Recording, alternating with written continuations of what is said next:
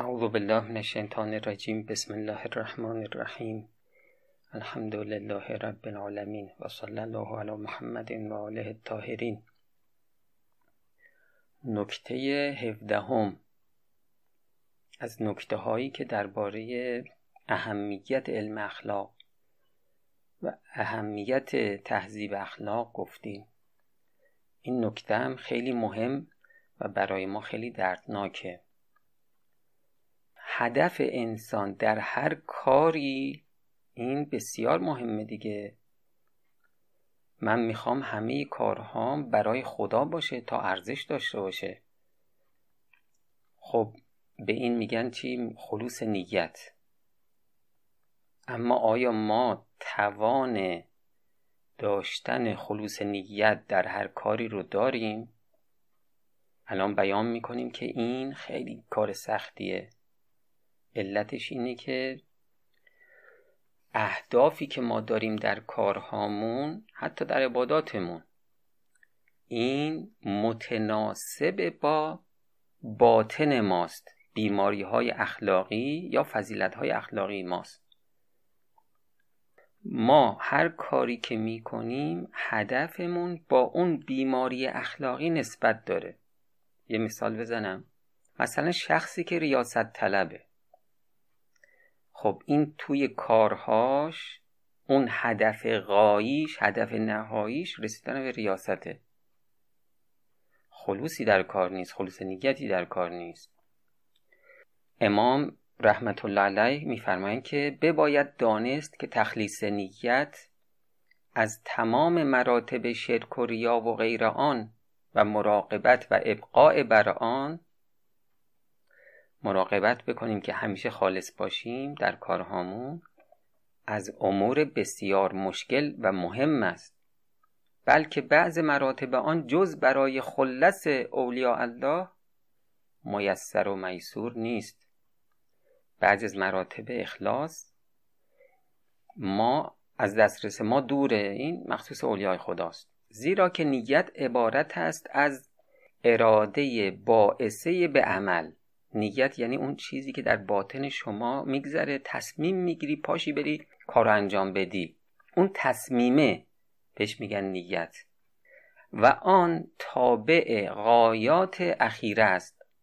غایات یعنی اهداف. اون هدف نهاییت در انجام اون فعل چیه؟ چنانچه این غایات تابع ملکات نفسانیه است. اون غایات اخیره تناسب داره با ملکات نفسانیه. یعنی همین خلق هایی که ما داریم که باطن ذات انسان و شاکله آن را تشکیل دهد شکل باطنی ماست. کسی که دارای حب جاه حب جاه یعنی چی؟ یعنی من می‌خوام تو جامعه مطرح باشم. کسی که دارای حب جاه و ریاست است و این حب ملکه نفسانیه و شاکله روح او شده است غایت آمال او رسیدن به آن مطلوب است. یعنی همه آرزوهاش منتهی به این میشه که برسه به حب جاه و ریاست. و افعال صادره از او تابع آن غایت است. یعنی هر کاری می‌کنه برای رسیدن به اون غایت یعنی حب جاه و ریاست. و دایی و محرک دایی همون محرک. دایی یعنی برانگیزاننده. اونی که اینو بلندش می‌کنه که بره اون کار رو انجام بده. دایی و محرک او همان مطلوب نفسانی است. اونی که اینو حرکت میده برو این کار رو انجام بده همون چیه؟ حب جاه و ریاسته و اعمال او برای وصول به آن مطلوب از او صادر گردد. دوست من ببین این چقدر خطرناکه. ما بیماری داشته باشیم یعنی اخلاص نداریم. هر کاری می‌کنیم برای رسیدن به مثلا همین حب جاه و ریاسته. مثلا یه کسی که تکبر داره. خب درسم می‌خونه برای اینه که بهش بگن تو از بقیه بالاتری. درس می‌خونه برای اینکه ثابت کنه من از بقیه بالاترم. مادامی که حالا گوش بدید کار داره خطرناک میشه. مادامی که این حب در قلب اوست عملو خالص ندواند شد. یعنی مادامی که این حب جاه و ریاست یا هر بیماری دیگه ای در دل او باشه این نمی‌تونه خالص باشه.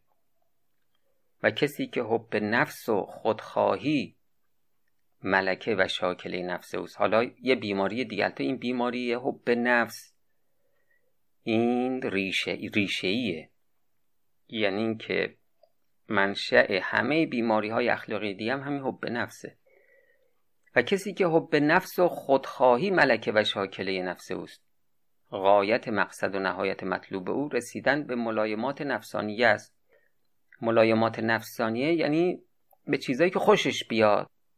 می‌خواد به جایی برسه به چیزهایی برسه که نفس ازش لذت می‌بره و محرک و دایی او در اعمال همین غایت است. چه اعمال او برای وصول به مطلوبات دنیویه باشد یا مطلوبات اخرویه از قبیل هور و قصور و جنات و نعم آن نشعه یعنی مثلا چه کار می‌کنه برای اینکه فرض بکن که پولی در بیاره خرج زندگیش بکنه اما چی؟ اما حب نفس خودخواهی داره. این عملش خالص نمی‌تونه باشه. چرا؟ چون همین پول در آوردنش با پول در آوردنش خداخواه نیست خودخواهه. یا مطلوبات اخرویه یعنی کار می‌کنه عبادت می‌کنه. برای اینکه برسه به بهشت و هور و قصور بهشت نعم بهشتی. خب این بهشت رو برای چی می‌خواد؟ برای اینکه بره اونجا کیف بکنه. باز برگردش برگشتش به حب نفسه. برگشتش به خودخواهیه حالا برو بالاتر بلکه مادامی که انانیت و خودخواهی و خودبینی در کار است انانیت همون خودخواهی. اگر برای تحصیل معارف و کمالات روحیه نیز اقدام کند یا قدمی زند برای خود و نفسانیت خیش است. و آن نیز خودخواهی است نه خداخواهی. یعنی مثلا طرف رفته حوزه اما آدم متکبریه. در صدر درمان تکبرش هم نیست. تکبر شده شاکله روحش ملکه شده براش. خب الان این درس عرفان می‌خواد بخونه درس فلسفه می‌خواد بخونه. این عرفان و فلسفهش هم برای اینه که به دیگران نشون بده که من بالاترم. الله اکبر کار برای همه ما خطرناکه. اگر بیماری اخلاقی داشته باشیم اون موقع دم مرگ متوجه میشیم که هیچ عملی که برای خدا کرده باشیم نداریم و این چقدر خطرناکه. اگر برای تحصیل معارف و کمالات روحیه نیز کم... مثلا تو مسائل اخلاقی هم همینطوریه. مثلا طرف میره تلاش می‌کنه آدم متواضعی باشه. گاهی این تلاشش برای اینکه یک صفت اخلاقی رو کسب بکنه یک فضیلت اخلاقی رو کسب بکنه. این هدفش خداخواهی نیست. خودخواهیه. مثلا دیده که آدمای متواضع بیشتر مورد احترامند. و این خودخواهیش باعث میشه که بره سراغ تواضع. چرا؟ به خاطر اینکه به اون احترامه دست پیدا بکنه. بنابراین این ریاضتش برای کسب ملکی تواضع میشه ریاضت نفسانی ریاضت شیطانی. این در کسب ملکی تواضع خداخواه نیست و معلوم از خودخواهی و خداخواهی با هم جمع نمی شود بلکه اگر خدا را خواهد برای خود خواهد. و قایت مقصد و نهایت مطلوب خود و نفسانیت است. ببین چقدر کار سخت میشه. گاهی آدم میره سراغ خدا برای اینکه به دیگران بگی که من یه چیزی هستم. بعد کار خیلی سخته. بازم مشتاتو گره بکن.